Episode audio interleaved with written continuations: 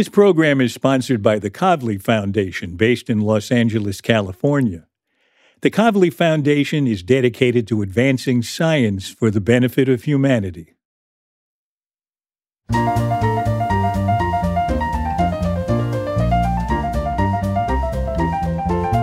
I'm Alan Alda, and this is Science Clear and Vivid. Conversations about curiosity, discovery, and innovation.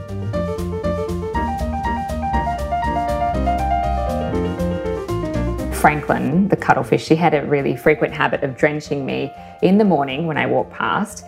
Uh, and she only squirted me in the morning when experiments were taking place, but would refrain from squirting at me in the evening when I would be in the lab to feed her dinner. So I guess the selective squirting made me wonder whether the cuttlefish had simply learnt to associate my morning visits with something she didn't like, or whether there was an element of self control and planning involved. Uh, and I guess the self control answered that, that they do have the capacity to exert self control was very surprising. That's Dr. Alexandra Schnell, whose research suggests that cuttlefish have the ability that some children have to resist temptation. The account of that research went viral a couple of months ago, and so we couldn't resist the temptation to invite her on Science Clear and Vivid.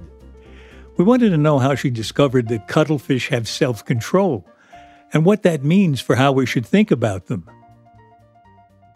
This is really going to be fun because you seem, you seem to have discovered that the lowly cuttlefish has self control to some extent, right? That you used the marshmallow test on it. Yeah. And what did you find? Absolutely. So we essentially adapted the Stanford Marshmallow Test, which was designed to test whether children uh, had any willpower and can sustain a delay for a better but delayed reward.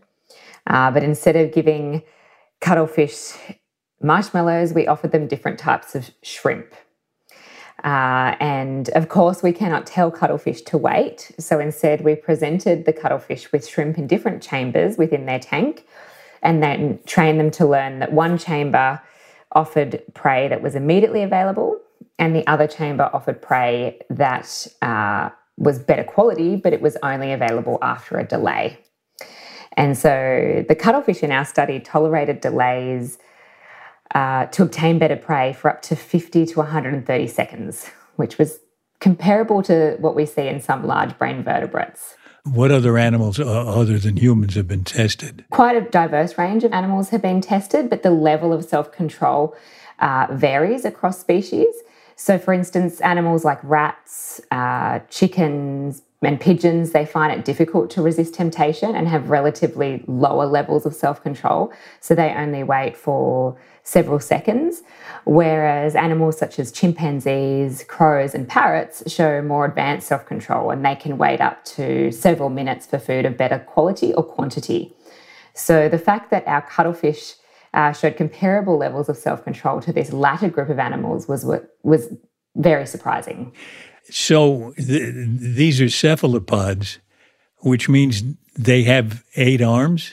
They all have eight arms. The octopus, cuttlefish, and squid all have eight arms, but cuttlefish and squid have an extra two um, feeding tentacles that are usually retracted inside their mouth uh, and they only project them out when they're hunting for food. It's very important to me to know do they bite you if they get annoyed? Oh, if you get too close within their personal space, they will try and bite you. Yes. They seem to have definite opinions.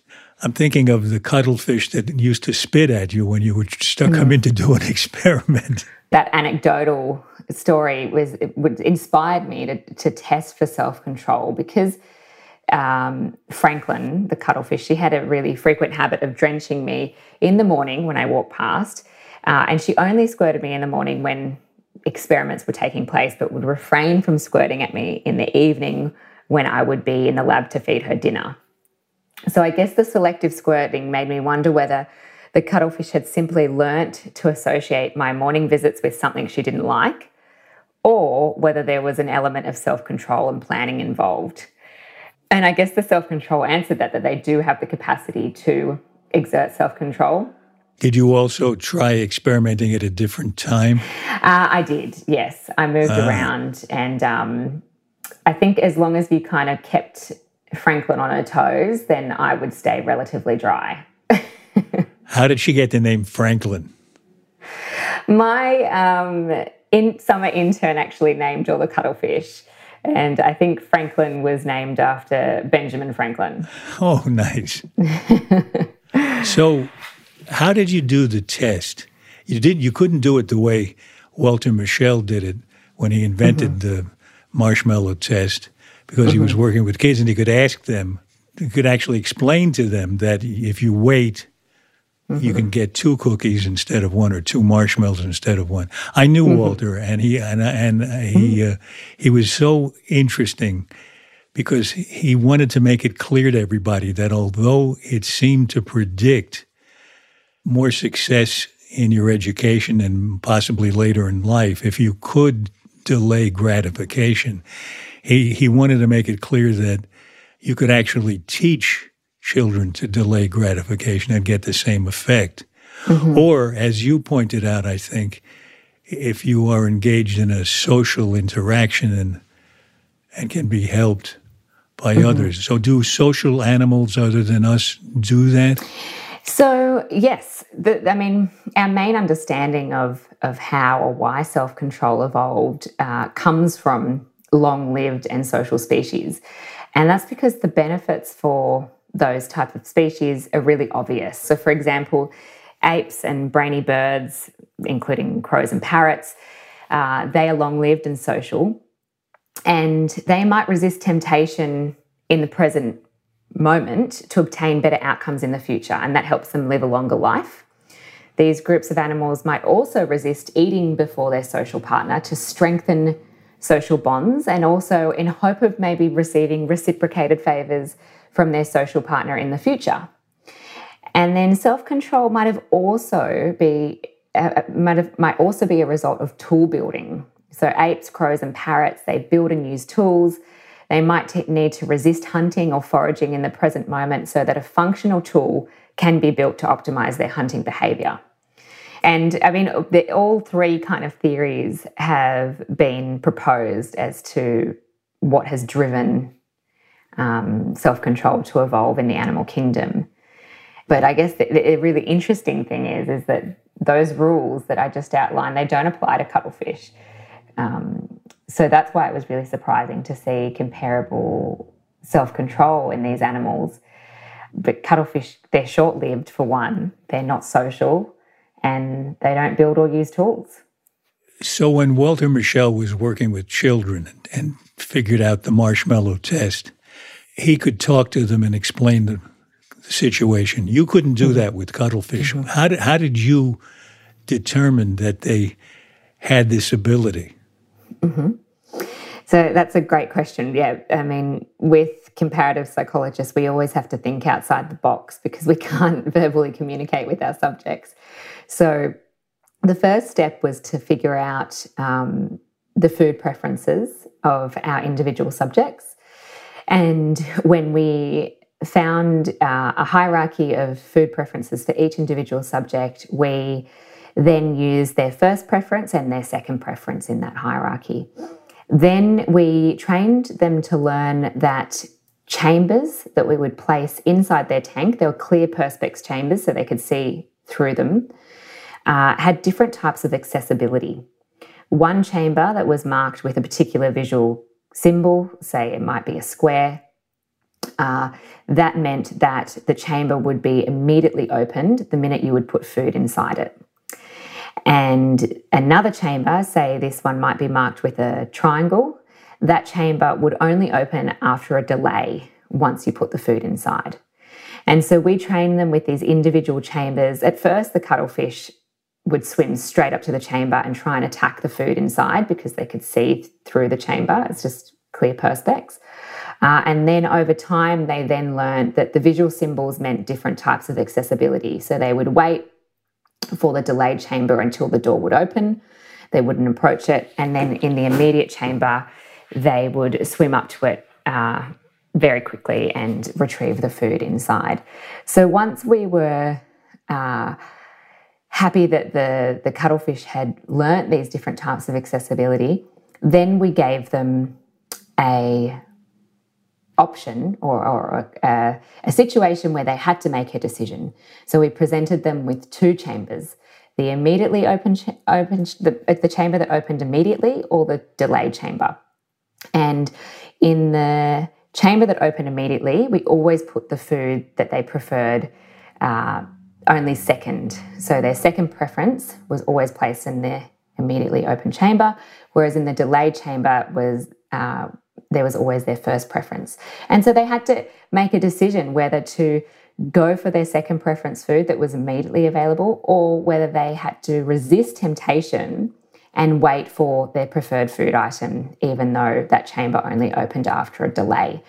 And the, the thing is, is that the cuttlefish could only choose one of the two prey items. So once they swam up to one chamber, the food in the other chamber was immediately removed. So a little bit trickier than just being able to tell a child that they had to wait for a second marshmallow, but they got there in the end.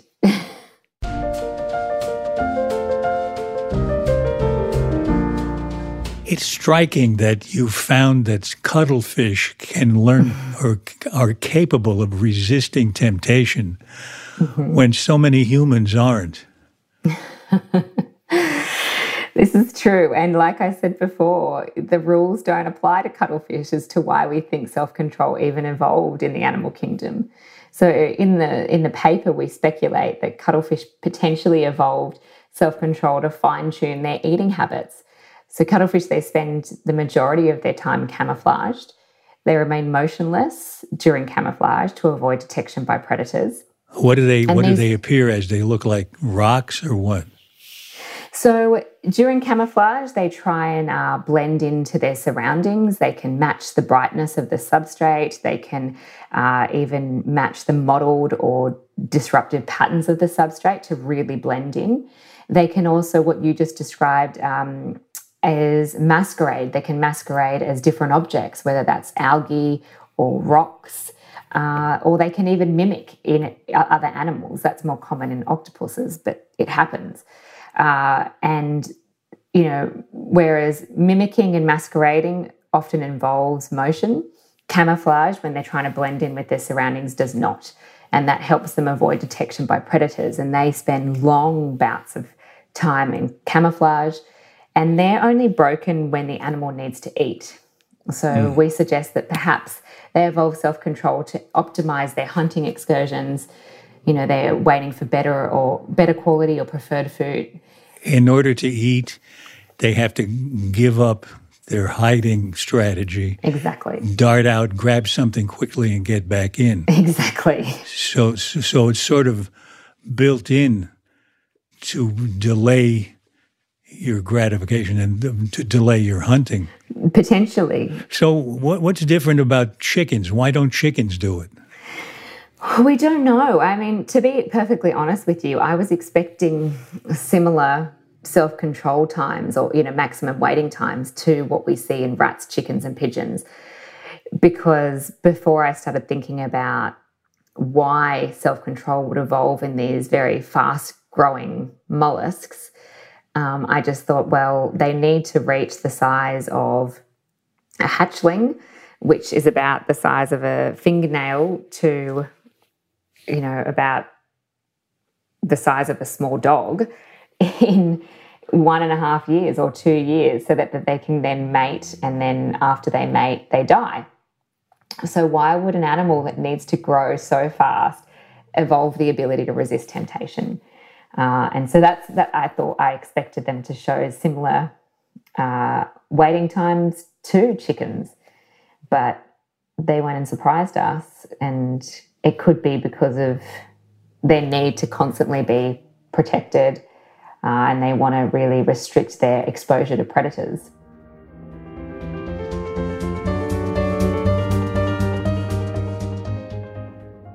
What do you want to study next? You want to find out more about these uh, these critters you've been working with, or do you want to switch to uh, another animal? What what what's next on your list? uh, I also do study uh, crows, uh, members of the crow family, uh, mainly jays, And I do comparisons between the cephalopods and, and the, um, this bird family. So I'm studying both of them, but I am still very interested in continuing my research with cuttlefish, particularly because there's one question that I'm still really intrigued by. So, besides the anecdotal inspiration that I uh, described before with squirting Franklin that um, inspired me to test for self control, there's another reason why I wanted to test for self control, and that's based on uh, some previous findings that we found in cuttlefish. So, a few years ago, some of my colleagues uh, including Professor Nicky Clayton and, and Dr. Christelle Jozet-Alves, they discovered that cuttlefish could retrieve unique memory experiences, remembering specific past events based on what happened where and when. And they were able to use that to fine tune their foraging.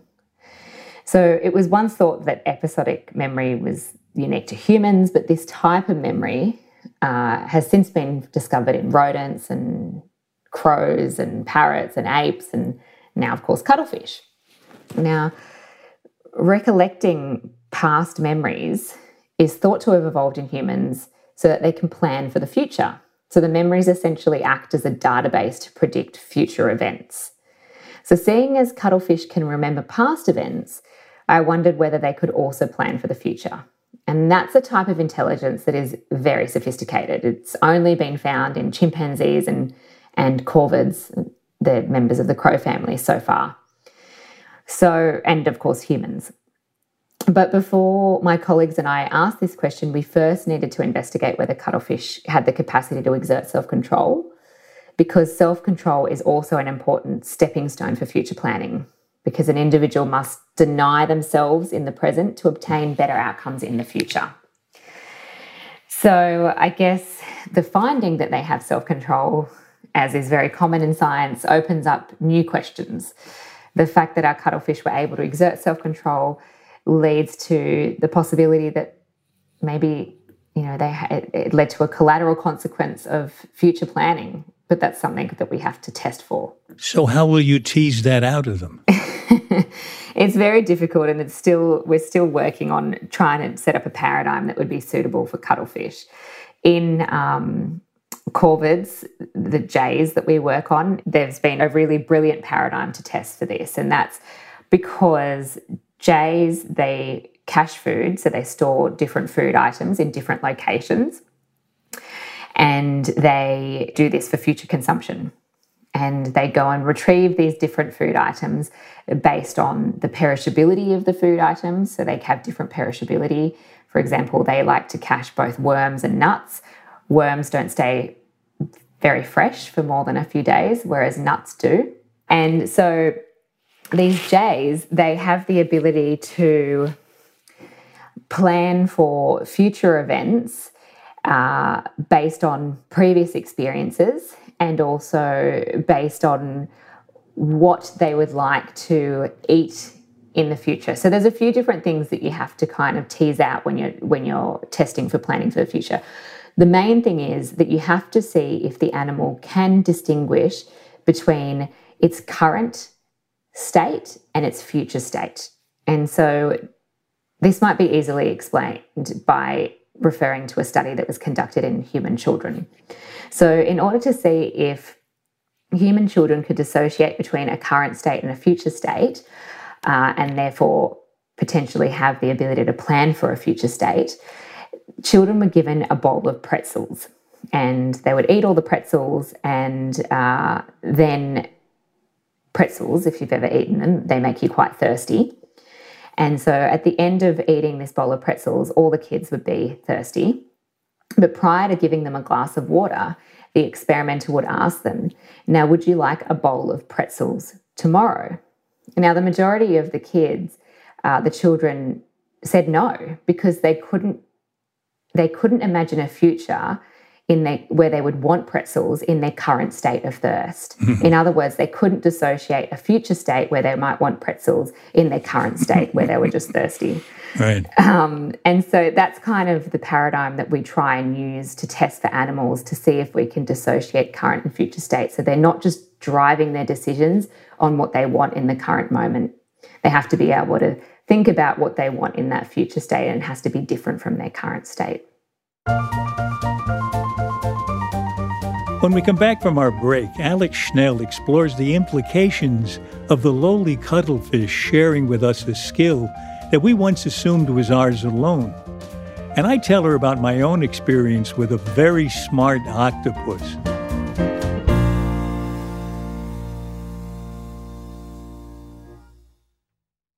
Our program is sponsored by the Kavli Foundation with a mission to advance science for the benefit of humanity.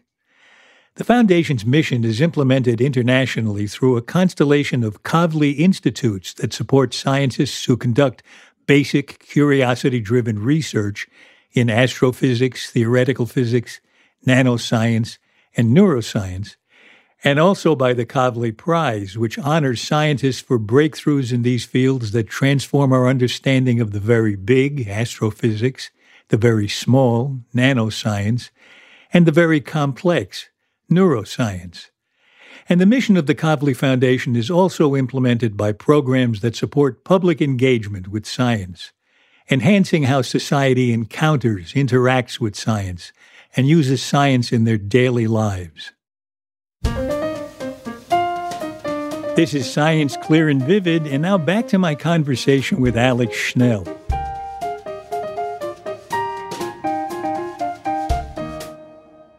It's so interesting how you're you you can adapt the way we study humans yeah. to to other animals that we can't speak with, but we can we can find we can get the same results. Mm. But as you get those results, as you start to see some similarities that we for a long time thought were ours alone, what does that do to your thinking about the rest of uh, the animal kingdom? Anything? Yeah, I mean, I think for so long comparative psychology has this long history of saying, oh, this is unique to humans, this is unique to humans. And then we started finding similar cognitive features in primates. Okay, so primates are the pinnacle of cognitive complexity.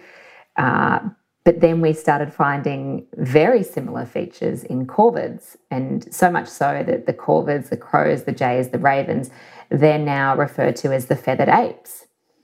Uh, now we're finding you know cognitive features similar even in more diverse in, in more animals that have that have broken off from the vertebrate lineage 550 million years ago by that i mean the cephalopods they diverged that long ago and yet they're showing similar cognitive features and so i think what it really teaches us by finding these similarities and differences as well is it helps us pinpoint the origins of these cognitive capacities, uh, where they could have evolved, how they could have evolved.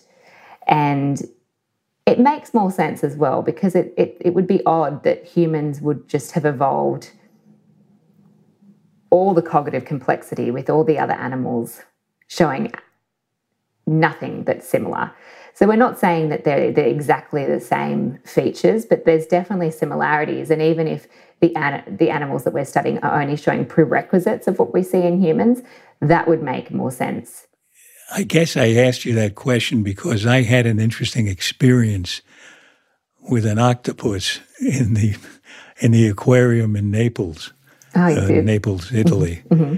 and uh, there were fifty percent of the octopuses knew how to get a shrimp out of a bottle by mm-hmm. twisting mm-hmm. off the cap, and the other 50% didn't know how to do it. Mm-hmm. And one of the ones who didn't know how to do it watched one who did know and watched her do it. And when given the chance, the one who hadn't previously known, just from watching once, sailed over, whipped off the lid, and took out the shrimp. and after that moment, I found it very hard to eat an octopus. I wonder if people's attitudes are going to change the more we know. Potentially.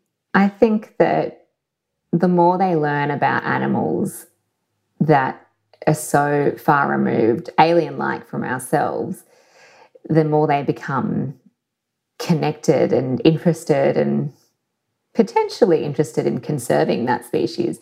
So, for example, take My Octopus Teacher. I don't know if you've seen that documentary. No. But it's about this diver, this free diver in South Africa, Craig Foster, that has an experience with an octopus uh, where he continually goes and visits this octopus day in and day out. Uh, and from his point of view, forms a connection with it. And the octopus is very curious. And I think the most interesting thing for the viewers is this is a animal that is not particularly social. You know, out of the 300 species of octopus, most of them are, quite antisocial. But it's curious by this diver and it swims over to him and they're constantly touching hand to tentacles and they have this really beautiful connection. Uh, and I think that moved a lot of people. Uh, it showed a different aspect of this octopus that might normally be considered as slimy or cold or alien like. But um, this guy formed this friendship with this octopus. And I think for that reason, the documentary went completely viral and uh, was nominated for an Oscar actually a couple of weeks ago. It's so, called My, my uh, Teacher, the Octopus. My Octopus Teacher. My, my, Octopus Teacher. My Octopus Teacher. I have to look for yeah. it. Well, yes. I wonder sometimes if we, uh, when we say let's not anthropomorphize animals, what mm-hmm. we're saying is let's stick to our human narcissism, thinking mm-hmm. that we can't possibly be anything but the only ones who have mm-hmm. all these capacities. But we'll know if people like you, and you in particular, follow this path because are they are they thinking are they planning are they mm-hmm. making decisions mm-hmm. even was franklin training you not to experiment with him, just to bring him food. Maybe.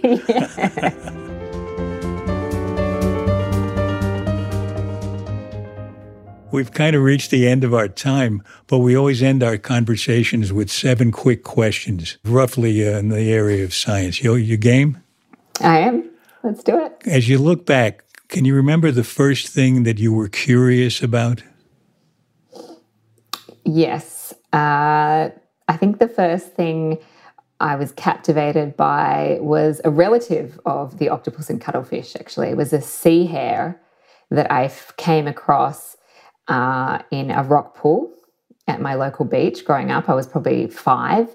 And a sea hare just looks like a giant marine slug with um, little antennae that look like rabbit ears, hence the name. Uh, and I think I became super curious because I picked it up and it inked all this purple ink, and I, I dropped the poor thing in shock. But ever since then, I haven't kept my head out of rock pools or the ocean for that matter. So you weren't repelled, you were curious enough to go back for more. exactly. what made you want to be a scientist? Um, I think I was so captivated by the ocean and all its critters that I didn't. I, I, just, I remember speaking to my mum's friend when I was about eight, and she told me that there was a job where I could um, just investigate the, the water and, and its critters. And that was the title of the job was a marine biologist. And since then, yeah, since I was eight years old, I thought, well, that's what I'm going to be. If I can spend all my time at the beach with my head in the water, then uh, that's definitely for me. Next question What part of your research do you enjoy the most? It changes. I think when I'm having a challenging time in one part of the research, then I'm I'm hoping for it to move on to the next the next part. So, for example, when I'm working with animals, I really enjoy it. But when, then when you reach a challenging part, you kind of long for, oh, I wish I was writing the results or I wish I was publishing mm. right now. And then when you're in the middle of publishing, you miss working with the animals. So yeah. it just depends. so, as a scientist, what was the best moment you've ever had?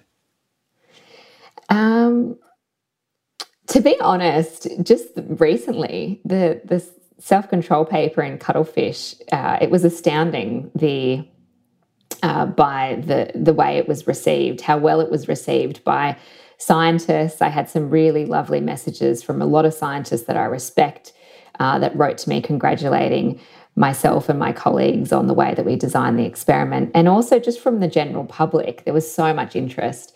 Uh, and that felt really nice because a lot of the time I think you work on projects where they might just, after all the work, the results might only reach a very narrow range of um, people. Whereas this paper felt like it had a lot of impact and a lot of interest, and that felt great. And the next question is a corollary. What was your mm-hmm. worst moment? My worst moment. Uh, probably the first time I had some equipment malfunction. It wasn't really a malfunction. It, I actually lost some very expensive tags that we were meant to tag animals with, six of them, um, that were uh, in the range of $700 each. And I just felt terrible. I was in my first year of my PhD and it felt like the worst day, you know, of my life. But then my PhD supervisor was very kind and he said, This stuff happens. When I was in my first year of my PhD, I damaged $30,000 worth of equipment. So don't worry. sounds You're like a rite of passage. Me. Yeah, it sounds like something yeah. you have to go through to get exactly. to get to the next stage. What gives you confidence? What gives me confidence?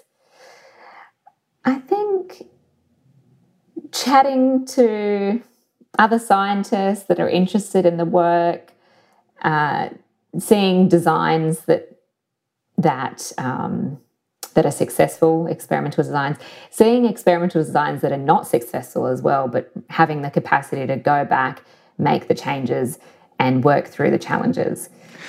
Okay, last question, and one that means a lot to me. How do you think mm-hmm. we can help people develop a greater love of science? Um, I think that we're heading in the right direction. There are so many podcasts and also um, media channels now that are connecting the general audience with the science. And that's really, really important so that the science just doesn't stay within academic uh, groups.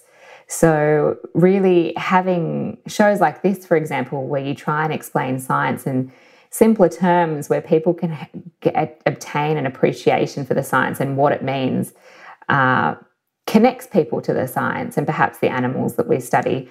And with that, I hope, uh, you know, that triggers motivation and and and interest to continue learning about science or to continue learning about a particular animal. Well, you do a great job of transmitting your own enthusiasm and oh, passion you. for the science that you do, and I think that helps enormously. Thank you. I've had a wonderful time talking with you. Thank you so much for. Did you have to get up extra early in Australia to, to do this conversation? No, no, I'm an early riser anyway, so it's it was fine. okay, time to go in and get your morning squirt from Franklin. yeah, absolutely. Thanks so much for having me on the show. This has been lovely. It was great. Thanks so much.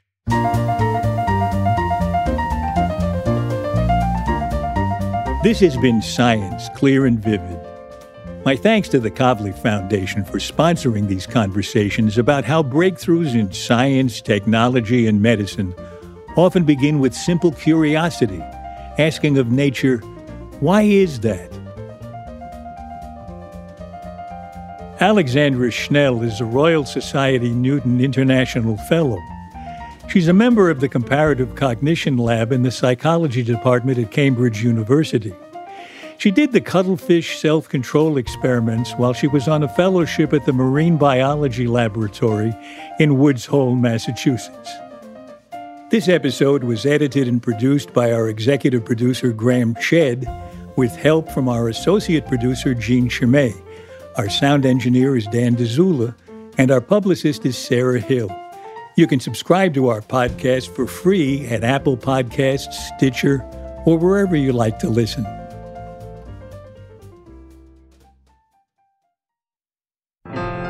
This is the last episode in the current series of Science Clear and Vivid. You can get a preview of the next series featuring all women scientists next Thursday. And the new season itself begins the following week, June 24th. For more details about Science Clear and Vivid, and to sign up for my newsletter, please visit alanalda.com.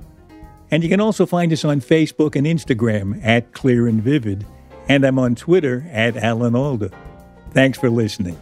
Bye bye.